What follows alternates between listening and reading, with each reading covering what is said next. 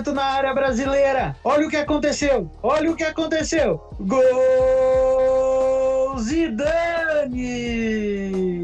Está começando mais um Manda Letra. Eu sou o Matheus Alves e hoje vamos falar do futebol francês. Vamos destrinchar o futebol dos nossos carrascos em Copa do Mundo. Junto comigo, Diego Quadro, João Vitor Faria, o Cup e o nosso convidado mais que especial, Felipe Papini, blogueiro do futebol francês no GE.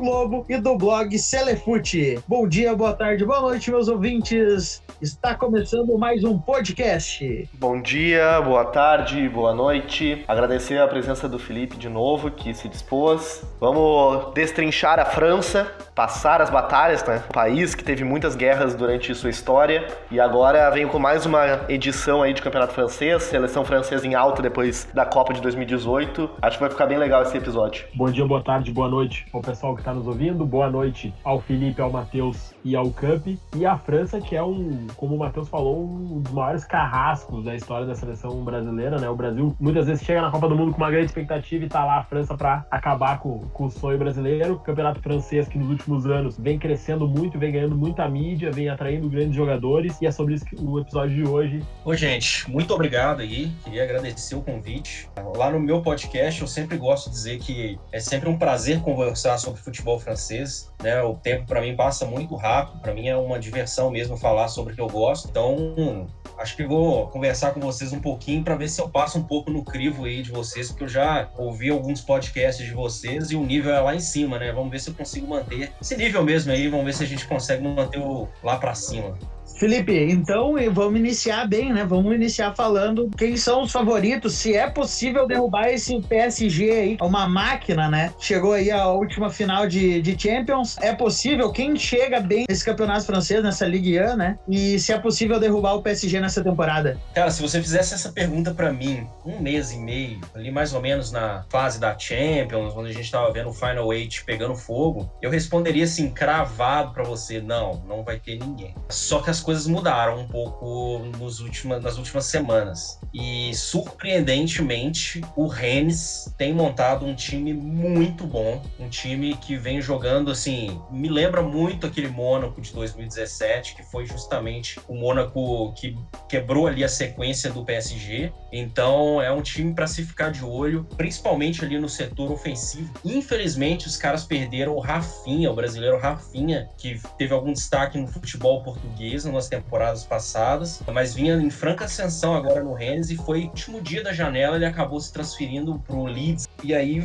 complicou um pouco porque ele era a válvula de escape mesmo de velocidade, de, de drible mesmo na parte ofensiva do Rennes. Então assim vai rolar uma, uma perda de qualidade ali, mas com certeza é um time a se ficar de olho. Para uh, suprir essa ausência do Rafinha, os caras do Rennes conseguiram, assim, de imediato já buscar uma peça de reposição, foi o Jeremy Doku, que é lá do Anderlecht, né? Ele era do Anderlecht, jogava na Bélgica, e o Rennes gastou 26 milhões de euros e já marcou ali como a, a transferência mais cara da história do clube. Até me estendendo um pouquinho aqui no argumento, o Rennes, ele tem um dono, que é um bilionário, dos homens mais ricos do mundo, que ele é dono da da, umas cinco grandes empresas assim gigantescas na França, é dono de marca de joalherias e coisas do tipo. Ele é um cara que não investe muito assim, igual o PSG faz, né, seus petrodólares, mas é um cara que se precisar, ele aparece, né, e acho que o time retornando em campo nessa qualidade técnica, eles podem,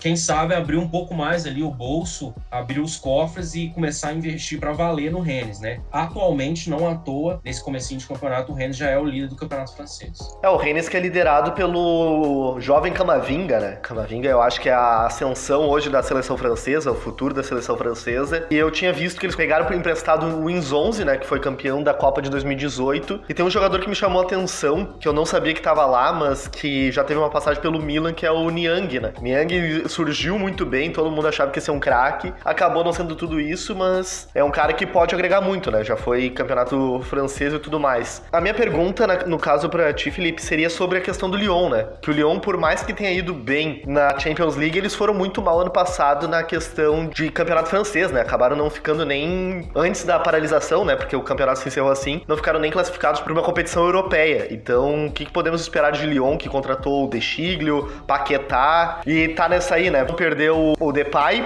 o Juninho disse que ia. Então, cara, é, o que que acontece? O Lyon, no final das contas, ele muitos pontos em jogo ali antes do, do campeonato ser encerrado, né? E o Lyon tava numa ascensão. Então, tudo indicava que o Lyon ia subir algumas colocações na tabela e, de fato, ia conseguir pegar pelo menos uma Liga Europa, coisa que não aconteceu devido a, ao encerramento precoce do campeonato. E não à toa o presidente do clube, né, o Jean-Michel lá, tentou de todas as formas, ainda até na, recorrendo até órgãos muito superiores, assim, chegou a conversar até com o ministro do esporte para ver se mudava alguma coisa e tudo mais, só que foi em vão. E aí, desde 1997, se eu não me engano, o Lyon ficou de fora pela primeira vez de uma competição internacional. E aí, consequentemente, isso traz problemas para o orçamento do ano, né? Por mais que o Lyon tenha se despontado a chegar à semifinal, para essa temporada já era previsto um, um, um ano mais cinzento em termos de contratação, de manter jogadores. Até semana passada, acho que o Lyon tinha perdido entre jogadores do time principal e jogadores do time B, finais de contrato, empréstimos, essas coisas. O Lyon já tinha liberado quase 14 jogadores, se eu não me engano, e contratado três ou quatro e assim, o único com potencial para ser titular mesmo, para brigar por vaga no time principal, foi o Paquetá. E agora o Dechiglio, né? Fora isso, o Lyon mantém aquele mesmo elenco praticamente que todo mundo conheceu aí na reta final da Champions. Não sei se eu posso falar se deu sorte ou se deu azar com os, os jogadores que ficaram, né? Memphis Depay, o Dembélé e o Aouar, que eram os principais, os três principais ali sondados, né, pela, pelo restante da Europa. Eu falo porque eu falo isso porque quando a gente fala em azar, é porque isso também mexe nos cofres, né? O Lyon é um clube revelador, é um clube que compra ou então revela o jogador para depois vender muito mais caro. E isso mexe na estrutura dos gráficos ali do, dos cofres do clube. E aí o Memphis Depay, infelizmente, não saiu, cara. E aí agora vai, vai chegar janeiro, ele pode assinar um pré-contrato de graça com qualquer clube. Então o Lyon não vai ter é, nenhum benefício numa saída do Memphis Depay já na, pensando numa próxima janela. E aí, consequentemente, também tem aquela questão, né? A gente já não sabe se o Depay vai jogar com, com aquele ânimo, frustra o cara e vê que ele tinha uma oportunidade para ir pro Barcelona e não vai mais. Você não sabe como que vai ser o desempenho dele daqui para frente. O Awar, mesma coisa, 22 anos, tinha proposta do Arsenal, Real Madrid, você não sabe se isso vai mexer com a cabeça do cara. Então, são coisas que vão complicar ainda mais o, o cenário do, do Lyon, que tem seis jogos já na temporada, venceu só um. Teve um empate agora no último domingo, vexaminoso contra o Olympique de Marseille no Clássico. O Payet foi expulso do Marseille com 18 minutos de jogo. O Lyon teve a chance de jogar a partida inteira praticamente com um a mais e não conseguiu sair de um empate por um a um. Então, assim, é, é conturbado o cenário lá dentro. O Di Garcia já começa a ficar questionado pra caramba caramba. Eu não, não prevejo um ano tão bom para o Lyon, principalmente porque o mercado, principalmente de chegadas, ele não foi bom. E aí é difícil você ver uma melhora nesse time, a não ser que tenha algum impacto lá internamente, que faça os caras se unirem de novo com aquela mesma pegada da, da Champions e jogar bem, né? Acho que é a única coisa que pode dar um gás novo ali no, no elenco. Um fato que pode ter acarretado nessas poucas contratações por parte do Lyon é a questão financeira por ter ficado fora das ligas né? O Lyon ficou em sétimo, o Campeonato Francês parou antes, por conta da Covid, foi encerrado antes, faltando mais ou menos rodadas para praticamente todos os times e o Lyon acabou ficando um ponto atrás do último time da última vaga de Liga Europa. Então o Lyon acabou ficando fora das ligas europeias, tanto Champions League quanto, quanto Liga Europa. E a gente sabe que a, a questão da grana para os times que jogam as competições europeias é um dinheiro muito forte. É uma, um, tanto na Liga Europa, óbvio, a Champions é uma coisa estratosférica, mas mesmo a Liga Europa é um dinheiro que faz diferença no, nos cofres, né? Principalmente para daqui a pouco poder segurar algum jogador importante e ter condições de manter um, um grupo forte ou fazer alguma contratação. É, cara, foi exatamente isso, porque isso influencia bastante. E aí aquilo soma-se isso ao fato daquilo que eu falei, né? Que desde 97 o clube não ficava de fora. Então, uh, basicamente, a gente pode, por mais que eles falem que não, mas é uma coisa que, que tá intrínseca dentro do planejamento do clube contar com esse dinheiro, sabe? E aí chega um ano que esse dinheiro simplesmente não vai aparecer, consequentemente, isso mexe mesmo, assim, com o mercado e com isso que você falou de segurar jogadores. Eu realmente não achava que o Lyon ia conseguir segurar. Eu acho, na verdade, eu achava que desses três que eu falei, do Dembélé, do Awar e do Memphis Depay, eu acho que o Lyon ia perder dois deles. No final das contas, ficaram os três, né? Eu que tecnicamente vai ser ótimo, mas vamos ver até quanto isso psicologicamente vai abalar os, os meninos. Né? Felipe, todo mundo especula que o Neymar deve ficar entre os melhores do mundo nessa temporada, né? Por tudo que ele fez no Campeonato Francês também em Champions. Tu acha que na próxima temporada tu, tu espera, tem expectativa de que o Neymar possa repetir essa última temporada que ele fez? E tu acha que o Neymar ficando realmente entre os melhores do mundo uh, seja atrativo para a Liga Francesa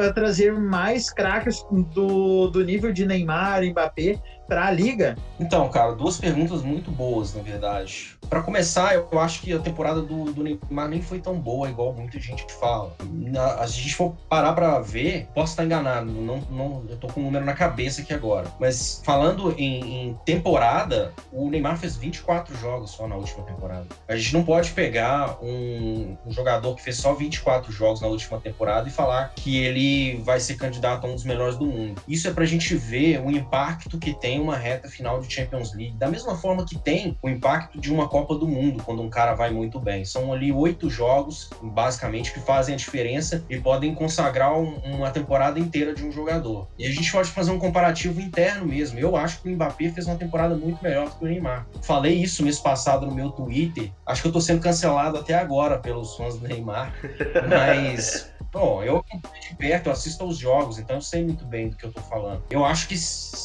já, já partindo um pouco para sua segunda pergunta, bom, o Neymar, se ele evoluir do que ele, que ele veio fazendo, principalmente na reta final da última temporada, eu acho que a, a tendência é ele conseguir cada vez mais ficar uh, nesses protagonismos de melhor do mundo, que é uma, um prêmio que ele almeja já há muito tempo, né, individualmente falando. Ainda mais quando a gente pensa em Cristiano Ronaldo e Messi, que já já não conseguem mais, são craques, obviamente, mas já não conseguem mais ter aquele auge e aquela polaridade que tinha dos anos anteriores, né? De, de sempre estar tá ali disputando cabeça a cabeça quem leva o prêmio. Não à toa, o próprio Lewandowski, que eu acho que vai levar com alguma facilidade nesse ano, mas aí depende do Neymar também, depende do desempenho que ele vai conseguir, não só individualmente, como coletivamente, né?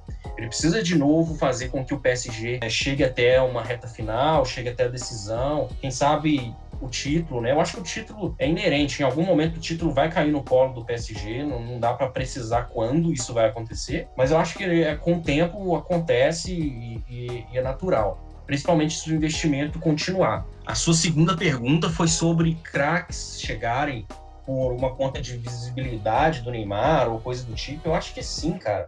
Mas não só isso, né? Eu acho que o, o, o, futebol francês não pode ficar congelado com Neymar e Mbappé, sabe? Ainda mais quando a gente fala de Mbappé, que volta e meia é sondado para um Real Madrid ou um Barcelona. O próprio Neymar é sua novela de, de sempre do Barcelona. Então, assim, a tendência, na verdade, é o PSG perder os seus craques em uns anos daqui para frente do que ele conseguir trazer outros. Obviamente, quando se ele perder o Mbappé e o Neymar, ele vai ter um alívio gigantesco em folha salarial, vai poder contratar uma, algumas peças de reposição, mas eu acho que dificilmente vai ter um impacto tão grande igual os dois hoje têm. Né? Se a gente for pensar em geração, a geração agora dos caras mais novos, né? Eu acho que o principal expoente hoje é o Mbappé. Então, se o PSG perde esse cara em algum momento, o PSG vai perder um pouco do brilho, do estado, da, do buzz que ele gera em redes sociais, na Ásia, no interesse global que ele acaba é, gerando. Ô Felipe, na questão PSG, na real, antes de fazer a pergunta, o PSG aproveitou muito o marketing, né? Do adulto Ney, do Moicano, da Juliette tudo mais. O PSG também aproveitou esse, essa torcida brasileira, fez aquela mensagem de força Neymar e tudo mais. Mas a minha pergunta não seria sobre isso, a minha pergunta na realidade é sobre a questão do Tuchel, né? Porque o Tuchel reclamou que o PSG não tinha reforços. Inclusive, eu peguei aqui os números. O PSG perdeu ao todo 11 jogadores e aí agora no final trouxe 7. E aí, mas quatro foram anunciados no final da janela, né? E apesar de que são a maioria para compor grupo, ano passado o PSG teve muitos problemas em questão de improvisação, né? Muito jogador que acabava sendo improvisado e tudo mais. Esse ano veio alguns, né? O Florenzi veio para lateral direita para pegar o lugar do Meunier, por exemplo. O contrataram definitivo Icardi ali para centroavante. E aí trouxeram o Moisiquim para dar uma sombra aí. Trouxeram o Danilo Pereira para questão de volante e o Rafinha Alcântara, né? Que é como meio-campo. Mas é uma coisa que a gente até tava comentando em off aqui antes. A defesa do PSG, mesmo com esse reforço do Florenzi, ainda é um setor muito fraco de opção técnica, né? Principalmente as laterais ali. O Juan Bernat, por exemplo, era reserva do Bayern de Munique e assumiu a titularidade. Agora, provavelmente, eu acho que o Florenzi vai acabar pegando essa lateral aí no lugar do Kerer. Então, o que, que tu tem a dizer sobre essa janela e os, os pontos negativos desse time do Paris Saint-Germain? Cara, eu acho que se a gente for pegar e comparar os elencos da reta final da Champions, da, da final da Champions e, e, de agora, eu acho que o PSG melhorou. Não, não teve nenhuma contratação estrelada, não, não teve nenhuma, nenhuma bomba, assim, sabe? Mas foram contratações oportunas, né? Aproveitando o senso de oportunidade ali mesmo e contratações pontuais que mexem em, em, em setores sensíveis do, do, do time do, do PSG. Eu concordo contigo quando você fala da, da parte da defesa, principalmente porque a gente fala também da, da saída do Thiago Silva, né? E não chegou nenhum zagueiro assim de porte, né? Um zagueiro para chegar e ser titular. Então o que, que vai acontecer no final das contas? O Marquinhos provavelmente vai ser o zagueiro e não mais o volante, como ele vinha sendo utilizado em algumas ocasiões. O Diallo é, jogou emprestado no futebol alemão, ele volta e se firma como uma opção direta ali na zaga e a, a dupla vai ser Marquinhos e Kipembe mesmo. E aí quando a gente fala de Kipembe, por mais que ele seja uma cria da base do, do PSG e tudo mais, talvez não tendo um status world class aí, alguma coisa do tipo, mas é um campeão mundial, né? Disputou a Copa do Mundo e ganhou. Uh, no lado direito, o Kerr, ele é um zagueiro, na verdade, então ele é mais uma opção para zaga, ele jogava improvisado, muito dependendo da situação de jogo que o, que o Tuchel queria colocar, ele ficava mais como um, quase como um terceiro zagueiro ali apoiando pelo lado direito. Você citou que o Florenzi talvez pegue a vaga, na verdade já pegou. O Florenzi tem sido titular desde o momento em que chegou. Tem o Dagba também, que é um, um menino muito bom da, da, da, base, 22 anos só, ele já vem figurando ali quando precisa. É um lateral bem ofensivo, um lateral que eu, que eu gosto muito mas que definitivamente ainda não é o, cara para assumir a posição, né, no nível PSG. Do lado esquerdo, o Bernard, ele na verdade disputa sempre ali a posição com o Kurzawa. E tem o, o Baquer também, que é o, se eu não me engano, ele é holandês, cara, do um novinho de 20 anos. Aí ficam esses três disputando. O Kurzawa sempre tem problemas de lesão, então ele acaba quando você acha que ele vai despontar, ele não, ele não desponta. E aí fica revezando. Mas é o Bernard, quando a gente fala em Bernard, ele é um cara que nunca estourou em time nenhum, é verdade. Mas no PSG ele vem, ele vem atingindo o auge da carreira dele, cara. E aí quando a gente fala de jogador no seu auge, ali com 27, 28 anos no, no geral, o Bernard tá chegando nessa idade, 27 anos. Eu acho que tem que se apostar, né? Ele, ele não jogou mal na, na temporada passada. Ele vem sendo talvez o melhor lateral esquerdo do, do PSG nos últimos tempos, se a gente for parar para refletir. Então é um cara que não é, assim, não é um Marcelo da vida, sabe, no Real Madrid, mas é um cara que dá conta do recado. Então, acho que você não precisa despender ali 50 milhões, 60 milhões para fazer um lateral, sendo que tem um ali dando conta e você tem dois no banco ali com a opção de entrar quando for preciso de uma maneira mais pontual. Então, assim, beleza, a gente tem defe defeitos, né, defasagens na defesa do PSG, mas já melhorou em relação ao que era da, da reta final do Champions League. Quando a gente fala em reta final do Champions League, foi há um mês e meio, né? Foi na temporada passada em elenco, não significa que vai ser melhor em desempenho, né? Chegar numa final de Champions é, é complicado, mas eu acho que o caminho está sendo traçado. Essa constância, uh, pouca volúpia em, em, gastos, eu acho que é um caminho que os, os gigantes que se formaram gigantes por petrodólares, tipo um Chelsea, Manchester City, depois de um tempo eles se, seguraram a onda um pouco e começaram a montar elencos mais humildes e assim eles se consolidaram como grandes. Então, talvez aí o PSG finalmente caiu a ficha que ele precisa segurar a onda um pouco, né? O fair play financeiro ajuda isso a acontecer e, montar elencos de maneira oportuna, pegar o que aconteceu no ano passado na temporada anterior e simplesmente arrumar aonde estava a ferida ali. Eu acho que foi isso que aconteceu. Eu acho que o PSG promete, pelo menos, um, um, um elenco mais recheado de opções do que era no ano passado. Ainda assim, sinto falta de um, de um centroavante para fazer uma sombra maior ao Icardi. Não sei se o Mouse King vai fazer isso. Ele no Everton tinha problemas extra-campo, teve problemas com lesão. É um menino muito novo ainda, tem 20 anos. E, assim, por mais que na temporada passada tivesse o, o Chupomoting, no, no final das contas, quando ele foi preciso, ele fez gol. É, vamos ver se o Mouse King vai conseguir finalmente despontar, né? Não sei, para mim é um ponto de dúvida.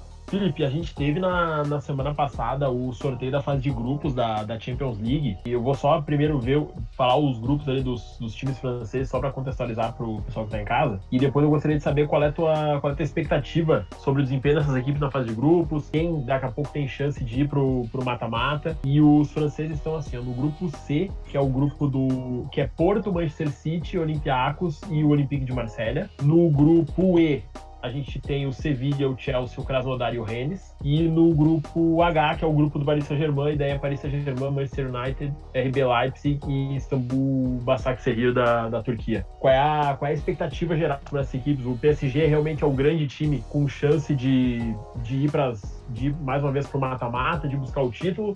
Ou pode ter alguma surpresa, digo, um bom desempenho de, de Rennes e de Olympique de Marseille? Cara, igual eu falei no comecinho do, do, do, podcast, eu acho que o Rennes pode surpreender essa temporada. Muita gente ainda não sabe, não, não viu ainda né, o time jogando, porque o Campeonato Francês está sem transmissão no Brasil, mas está jogando muito redondinho, um futebol bem legal de se assistir. Não tô prometendo nada, não tô falando que vai ser o grande time na França. Eu só acho que se, se hoje tem um time que possa fazer frente ao PSG PSG ganhar um ou outro jogo ou brigar com ele no, nas contas na tabela, esse time é o Rennes. Então, a gente for pegar o grupo E, que é Chelsea, Krasnodar, Rennes e Sevilha, vamos pegar friamente a qualidade técnica dos elencos. Eu acho que o Chelsea hoje, disparado, é o favorito ao grupo. Krasnodar, o último. E eu acho que o Rennes e o Sevilha vão estar ali no mesmo nível. Então, acho que, é, no mínimo, no mínimo, o Rennes pega uma vaguinha ali do terceiro lugar para a Liga Europa. Mas eu acho que o Rennes tem potencial para fazer um, uma bagunça nesse grupo. Manchester City, Olympiacos, Olympique de Marselha e Porto. Eu acho que Manchester City e Porto são os grandes favoritos nesse grupo. E aí o Marcelo se encaixa numa mesma situação parecida com a do Rennes. Eu acho que o Marcelo hoje tem um elenco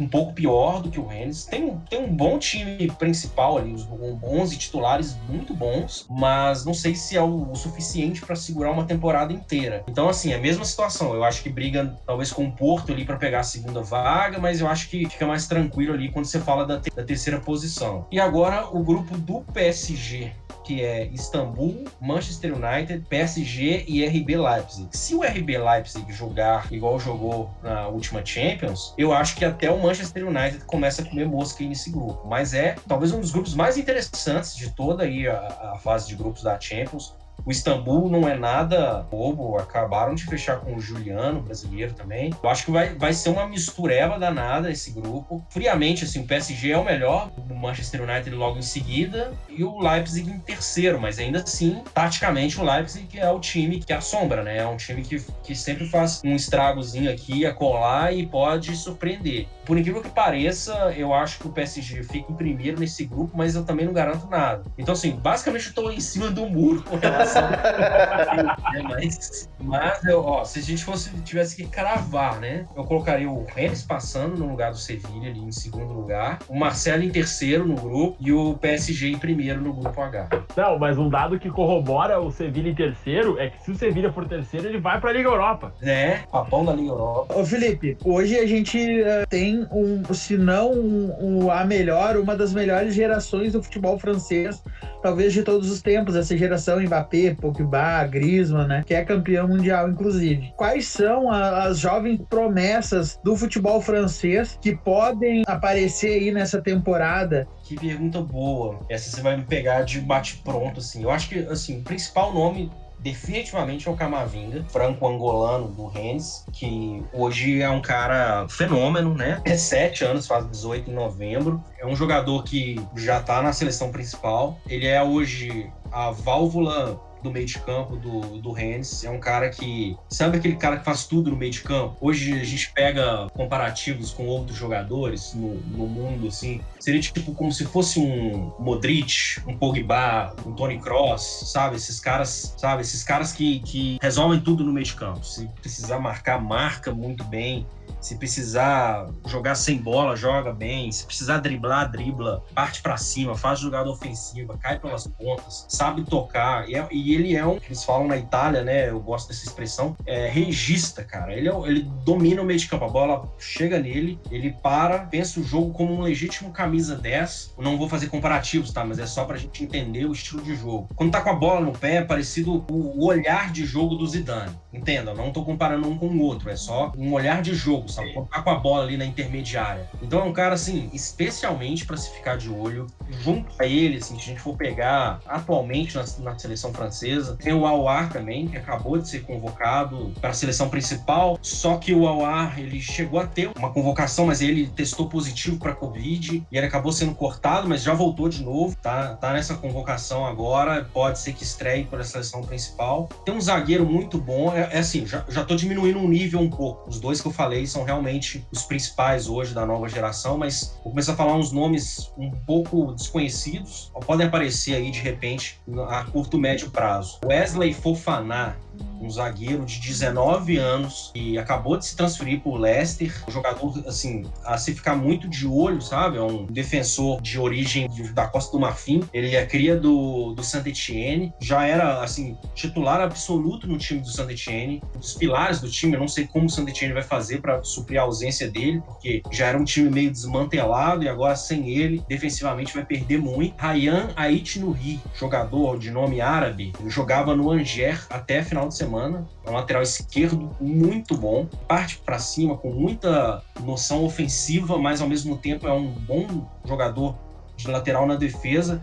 Ele jogou o último jogo pelo, pelo Angers no final de semana e já se transferiu para o Wolverhampton da Premier League. Se eu não me engano, um contrato de empréstimo com opção de compra no final. Francês com descendência argelina. Eu já citei o Dagba do, do PSG. O Lyon tá com do, dois caras muito bons, que é o, o Kakeré, que a gente viu aí na, na reta final da Champions, do volante. Um porte físico bem mais magrinho, assim, mas é um cara de muita técnica também, excelente saída de bola é, para evoluir e chegar num nível muito alto. Uh, o Lyon também trouxe agora para essa temporada um lateral esquerdo chamado Melvin Barr, um lourinho de 19 anos também, é um, um lateral também muito ofensivo. Com a saída do, do Marçal, brasileiro Marçal, ele vai ser titular, imagino, essa temporada. É, já começou muito bem no fim, nesse jogo do final de semana contra o Marcelo que o Lyon deu uma tropeçada, ele para mim foi o melhor em campo. Eu ia falar do Iconê, o Iconê já tem 22 anos, já é uma realidade. Uma, o meu palpite mais arriscado aí de todos.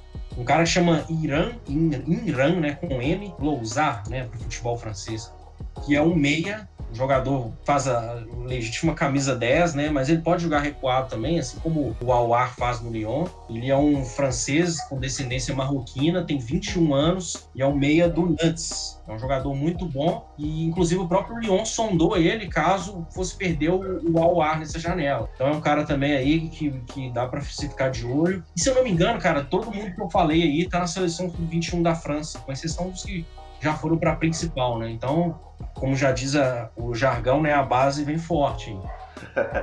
Felipe, aproveitando que tu falou de seleção, é exatamente isso que eu quero trazer, porque agora a França teve dois ótimos jogos na Nations League, né? Primeiro contra a Suécia, ganhou de 1 a 0 e depois ganhou de 4 a 2 da Croácia. Assim como Portugal ganhou de 4 a 1 da Croácia e depois ganhou de 2 a 0 da Suécia. E agora as duas se enfrentam no domingo, dia 11. E para mim, na minha opinião, é o melhor jogo dessa Nations League até então, pelo futebol apresentado. Ah, também tem Inglaterra e Bélgica, mas a Inglaterra ganhou de 1x0 da Islândia, com a Islândia perdendo o pênalti no final, empatou com a Dinamarca. Então acho que por nível do que vem apresentando as duas seleções, eu acho que Portugal e França é o jogo a ser mais bem visto agora dessas eliminatórias. E aí a minha pergunta é essa, né? Porque na Nations League só o melhor, a melhor seleção passa para para o Final Four, que a gente chama. O que, que podemos esperar desta seleção francesa que ainda tá com esse clima de ser campeã do mundo, mas enfrenta justamente a campeã da última Nations League, que é a Portugal. Então, o que, que podemos esperar desse confronto, a tua opinião, e principalmente na parte da seleção francesa? Então, se a gente for pegar a tabela, né, Portugal e França ganharam os dois jogos, Portugal na frente por uma questão de saldo, é um confronto direto. Basicamente é isso, vai ser o que vai decidir quem vai ficar com a vaga. Eu acho, cara, que a França fez uns os dois jogos muito abaixo, com o que pode apresentar, com o que tem de opção, com o que tem de, de jogadores. Foi muito abaixo esses dois jogos contra a Suécia e a Croácia. Eu esperava bem mais, principalmente de volume de jogo, sabe? De, de conseguir impor sua força, por ser um time atual campeão mundial. Eu acho que a França ficou devendo. Mas, por outro lado, deu para entender que o Deschamps estava testando. Usou a formação de três zagueiros, igual o Lyon jogou a Champions, igualzinho, cara, mesmo, mesmo esquema tático, para jogar contra esses times. Então, principalmente no primeiro jogo, se eu não me engano foi contra o da Suécia, cara, posso estar enganado, de 1 a 0. Então, assim, para mim, o que que soou? Deschamps está testando uma formação para enfrentar um time grande. E aí é, ele usou esses dois jogos contra a Suécia e Croácia para ser tipo como se fosse teste, preparação, jogo treino, como quiserem chamar, para enfrentar Portugal, que é o grande jogo que vai fazer alguma coisa ali na, na, na tabela. Se a gente for levar em consideração esses dois últimos jogos, por mais que tenha ficado abaixo, talvez o Deschamps tenha tirado tirado alguma, alguma conclusão disso tudo. Mas definitivamente vai ser um jogaço. Portugal tem revelado jogadores interessantes para o cenário europeu. Assim, acho que nunca vi uma seleção portuguesa com tanta constância de jogadores bons. Era sempre um time capitaneado pelo Cristiano Ronaldo e o resto que se vire, sabe? Com um ou dois talentos ali. Mas o próprio Wolves hoje na Inglaterra é um exemplo de que Portugal pode é, revelar bons talentos a nível Premier League. E, enfim, vai, vai ser uma partida muito boa. E não se engane quando a gente fala de França. Pô, a França foi mal, a França foi mal. Vale lembrar que o, a, a, fase de grupos da França na Copa do Mundo foi péssima e eles foram campeões, né? Quando precisa, quando aperta mesmo, quando o jogo fica pegado, a França joga muito. E aí faz valer os seus talentos individuais, que são vários, né? Felipe, a gente vem falando muito do, sobre a questão de igualdade de gênero, sobre o futebol feminino aqui no nosso podcast. Eu sei que tu é torcedor do Lyon, e o Lyon há algum tempo já é, na verdade, há algum tempo já é a maior equipe do futebol europeu quando se fala em futebol feminino, né? E eu queria que tu me falasse qual a situação da seleção da França e a questão de investimento do como que a Federação Francesa vê o futebol feminino no, no país, se tu tem alguma informação para nós. Ah, assim, o que a gente precisa pontuar quando a gente fala do, do, futebol feminino no cenário francês? O Lyon é uma coisa totalmente fora da curva. O que o Lyon faz com o futebol feminino, ninguém hoje no mundo faz. A única coisa, e quando a gente fala de igualdade de gênero, isso é, isso é extremamente importante, a única coisa que falta é igualar salários. Que a gente pegar hoje no cenário do futebol, vão precisar caminhar anos ainda, né? Não é uma coisa que se muda de um dia para o outro, né? Quando a gente fala de, de salário de jogador de futebol, seja em qualquer plano hoje, qualquer país, é muito difícil hoje você igualar as, as meninas. Se o Lyon fizer isso, o Lyon quebra. Então acho que é, é uma, é uma constante, né? Você precisa com o tempo e fazendo com que isso se iguale. Agora, todas as outras questões, em, em, absolutamente tudo, o Lyon é tratado meio a meio com relação ao time feminino. Inclusive, a própria divisão do CT é literalmente dividido na metade para o time feminino e metade para o time masculino. Elas têm as mesmas estruturas, o, mesmo nível de, de preparação, o mesmo nível de, de, de pessoal que trabalha de retaguarda, médicos, fisioterapeutas, preparadores físicos, questão de uniforme, jogo de uniforme, de marketing, tudo é igual, tudo igual. E o Jean-Michel Aulas, é o presidente do Lyon, faz questão de ser assim. Ele, inclusive, destina parte do orçamento do, do time para que seja investido no futebol feminino. E esse parte do orçamento, essa fatia, que ainda assim é pequena em relação ao time masculino, já é um estrondo em relação ao futebol feminino como um todo. Então, hoje talvez a gente pode dizer que o, Lyon é realmente o time que mais investe no futebol feminino, pelo menos no plano europeu, né? Não à toa ganha todas as Champions League, como o Santos de Pelé fazia aqui no Brasil, quando a TV era preta e branca. Até no âmbito de aposta esportiva, cara, é, é uma, é uma bet que você pode pegar tranquilo, velho. É muito difícil o time do Lyon feminino perder. Por isso que eu falo que o time do Lyon é um caso à parte, porque assim, existem outros times bons na França. O próprio PSG tem um time muito bom, O Montpellier tem um time bom e tem outros times bons na França, mas fora da curva é só o Lyon. E aí, o que, que acontece? Pelo Lyon ter um bom elenco, ter um bom nível de atletas e, obviamente, a sua maioria francesa, ah, consequentemente a seleção francesa ganha com isso, né? É, é uma consequência mesmo. Só que assim, de, aí quando a gente entra no nível Clairefontaine, que é, é como se fosse a Granja Comari, né, da, da seleção francesa, Clairefontaine trata o futebol feminino da mesma forma também que trata o masculino. Eles usam a mesma estrutura, que é uma casa gigante de não sei quantos cômodos, sabe? Tipo aquelas.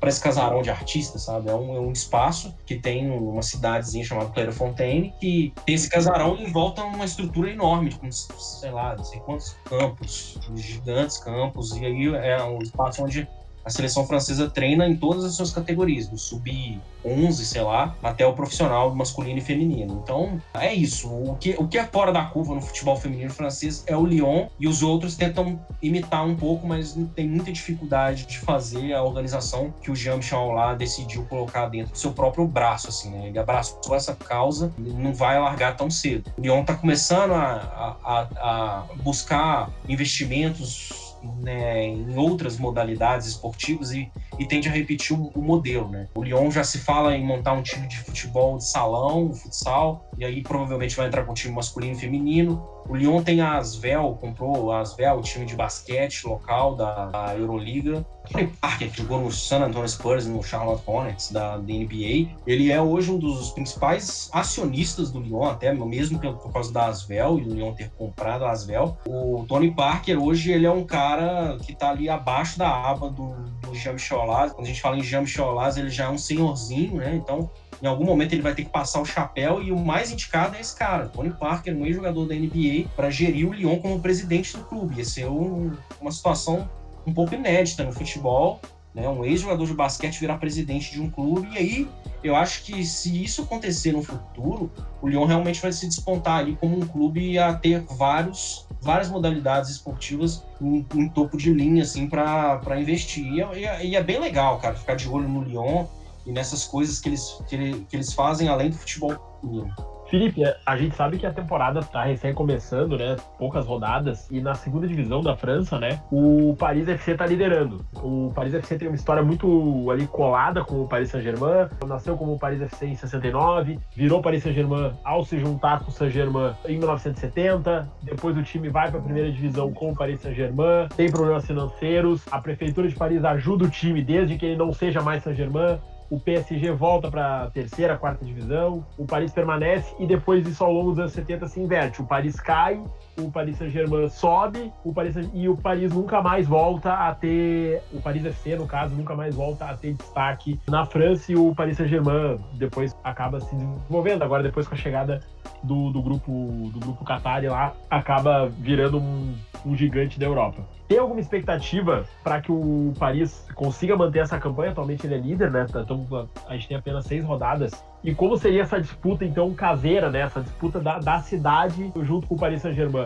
O governo do Bahrein, né, está investindo no, no Paris, pode ter essa disputa também Qatar-Bahrein, ali do, essa disputa do Oriente Médio, diretamente na, no futebol de Paris, futebol francês. Então, preciso dar um contexto um, um pouco maior, né, para falar de, de PSG e Paris FC. A gente tem aí um terceiro time, Paris, assim, com força para ficar aí rondando segunda divisão, talvez, que é o Red Star. Red Star é um time é, assumidamente esquerdista, né? Um time não à toa, chama Estrela Vermelha. É um time que lembra muito os propósitos daquele time alemão, Saint-Pauli, e tem essa pegada de querer ser muito andar debaixo do radar, sabe, no, futebol francês. E eu sempre torci para que esses três times estivessem na primeira divisão para ver como que ia mudar a questão dos investimentos, né? Porque quando a gente fala de time de capital, e capital, eu falo, não é nem dinheiro, capital, capital mesmo, a capital de um país, né? Que é Paris no caso. Quando esse time, quando esses times aparecem para elite, eles consequentemente ganham uma exposição maior e níveis de investimento, né?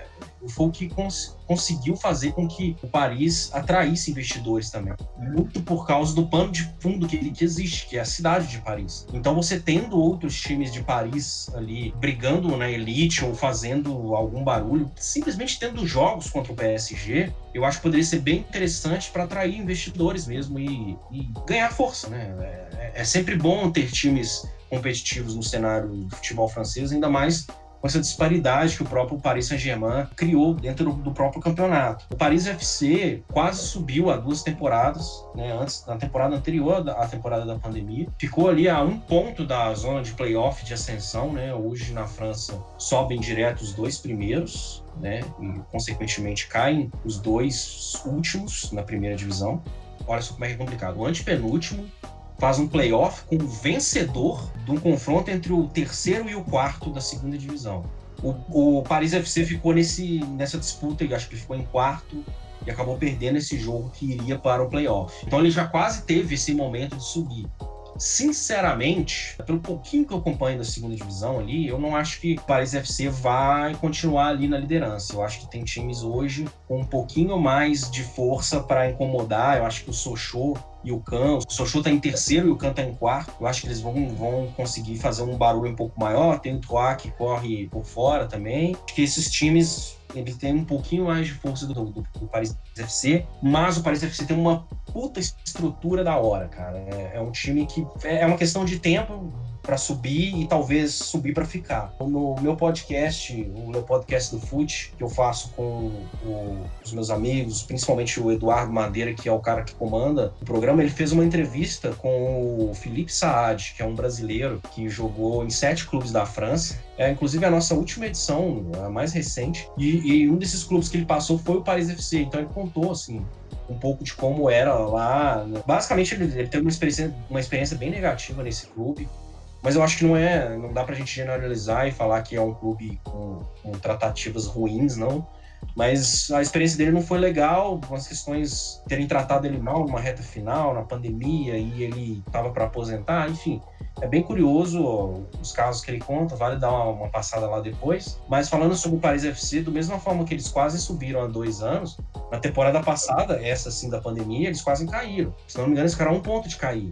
Então, é, é, um sobe e desce, né? É difícil saber o que está acontecendo. Tem gente investindo lá dentro, sim, mas a gente não sabe até que ponto, né? É, é, é um, um, pouco nebuloso, assim. A própria mídia não fala tanto, porque tem um time de segundo escalão ali embaixo, né? Eu torço para que ele suba e ele ganhe os holofotes para a gente saber até que ponto ele pode chegar. Mas, atualmente, até pela temporada anterior, eu não acho que eu não acho que ele vá subir ou que ele vai fazer um barulho ser continuar nessa, sei lá, nessa liderança até o final. Eu acho que vai, ele vai passar por um momento ali de provação. Eu não sei se ele se sustenta no, no final o, o campeonato acabar. Tô tentando ver aqui algo, se eles fizeram alguma contratação, se tem algum nome fora da curva pelo investimento. Assim, não, não vi ninguém. Talvez os principais nomes sejam o Gakpa, que é um meia que jogou já no Nantes, o Nomen Janahari, é, enfim, é, eu acho que não, não, é um, não é o time no momento. Me surpreende ele estar ali na primeira posição, mas. Não, eu, eu, queria perguntar, Felipe, se quais são os brasileiros, fora Neymar, Marquinhos, inclusive o Bruno Guimarães, que são os que a gente tem uma expectativa, tá? Porque eles já estão em mais evidência no caso, né? Quais são os outros brasileiros do futebol francês que a gente pode esperar uma boa temporada e que talvez possam pintar na seleção, na seleção inclusive, né? Cara, de seleção aí você me pegou. Tô tentando pensar, mas assim, eu gosto sempre quando eu falo de futebol francês e jogador brasileiro, eu gosto sempre de dar destaque para um sujeito em especial. Esse sujeito chama-se Vitorino Wilton. Não sei se vocês já ouviram falar, é um zagueiro do Montpellier e é um zagueiro assim, Highlander total. O cara tem 43 anos, acabou de renovar para mais uma temporada, vai continuar jogando, é titular absoluto no Montpellier, é capitão e assim, não é aquele zagueiro que você fala assim, caramba, pô, já passou da hora esse cara. Não, ele, ele joga em alto nível, né? Então é um nome legal a se ficar, a se ficar de olho, assim, até por uma questão de curiosidade, não acho que obviamente não, não, vai pegar a seleção, né? Mas é um cara que, que é legal de, de se olhar. No Mônaco, o Gemerson ainda tá lá, mas o Gemerson tá encostado por uma questão de contrato, imagino. Até achei que ele ia sair nessa janela, não aconteceu, mas acho que deve sair no, em janeiro de graça, se eu não me engano. Tem o Caio Henrique, que era do Atlético de Madrid, e tá lá no, no Mônaco como lateral esquerdo. Tentando pensar nos nomes além PSG Lyon. Vamos. Uh, Luiz Araújo, cara, do Lille, talvez seja a temporada de afirmação dele. Um jogador que chegou no Lille ali a pedido do Bielsa na época, mas sofreu com lesão, ficou fora também muito tempo não foi muito aproveitado e agora ele começa a ter chance e ele é um bom jogador, eu gosto de ver ele jogando. Tem o Luiz Henrique, cara, que acabou de ser transferido do Botafogo pro Olympique de Marseille, né? 18 anos, ainda não estreou. Ficou no banco no jogo contra o Lyon no final de semana, mas pela idade, eu acho que ele vai ter muitas oportunidades essa temporada ainda. O Dalbert, esse eu acho que em algum momento ele pode acabar buscando uma seleção, talvez, né? Chegou agora do, do futebol italiano para jogar no Rennes, né? Que é o time que eu falei a se ficar de olho lateral esquerdo. O Nice tem o Robson Bambu, zagueiro que era do Atlético Paranaense, né? Bem como o Bruno Guimarães foi pro Lyon. Tem o Dante, que é um cara que já estava velho também, mas volta e meia ele é lembrado. O Rony Lopes, mas ele é português, já assumiu a nacionalidade portuguesa. O Pablo, né, o zagueiro do, do Bordeaux, ex-Corinthians, titular, sempre está presente ali no, no Bordeaux. Também tem o o Otávio, volante, que era do Atlético Paranaense, se eu não me engano, que começou bem, mas aí teve uma inconstância, começou a pegar um banco, agora tá voltando. É um jogador que também me agrada, né? Não sei se nível de seleção, mas é um jogador que faz muito sucesso internamente, né, no futebol francês. Tem o André Giroto no Nantes, que virou zagueiro na França, né? No Brasil ele era volante, na França ele virou zagueiro. O Fábio, lateral direito, que é lateral direito e lateral esquerdo, né? O irmão gêmeo do Rafael, que era do Lyon e foi para a Turquia. O Sant'Etienne, Gabriel Silva, não sei se dá para falar muito dele, não é titular, o Vitene também é meio bagunçado, não dá para trazer nenhum destaque. Eu acho que só, cara. Eu tô até abrir aqui alguns elencos para ver se estou esquecendo de alguém, mas eu acho que não. Agora só sobrou os times menorzinhos. Hum, acho que não tem ninguém, não. É, são esses mesmo.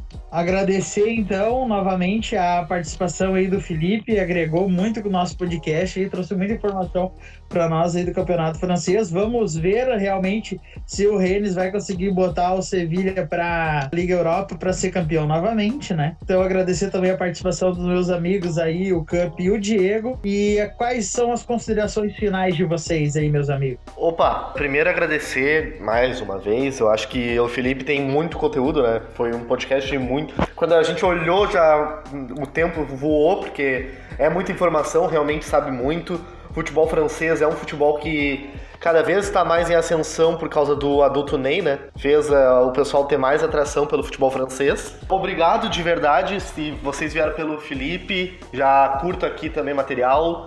Quem sabe a gente não chama o Felipe daqui a pouco de novo também. É uma coisa que a gente ainda vai marcar de novo. Mas é, gostei muito do episódio. Deu uma contextualizada legal não só em PSG, né? Porque a gente tá muito acostumado. Muito obrigado e nos vemos no próximo episódio. Bom, depois de tudo que o pessoal já falou, para mim só sobrou agradecer de novo a presença do Felipe agradecer o pessoal que está nos escutando até agora, pedir para o pessoal nos seguir nas redes sociais, seguir o trabalho do Felipe também, a gente tem o canal do YouTube também que o Felipe vai estar tá lá participando com a gente. E é isso, muito obrigado e até a próxima. Cara, eu espero ter deixado aí uma marca positiva aí no trabalho de vocês. Legal a forma como vocês estão crescendo. Dou toda a moral para produtores de conteúdo na internet. Eu acho que precisa valorizar essas pessoas seja em qualquer área. A gente está falando aqui de, eventualmente, de uma comunicação esportiva, jornalismo esportivo, mas acho que qualquer um que produz conteúdo na internet precisa ter seu trabalho valorizado e eu faço questão de sempre participar, de dar essa moral para a turma que está tá querendo criar. Então,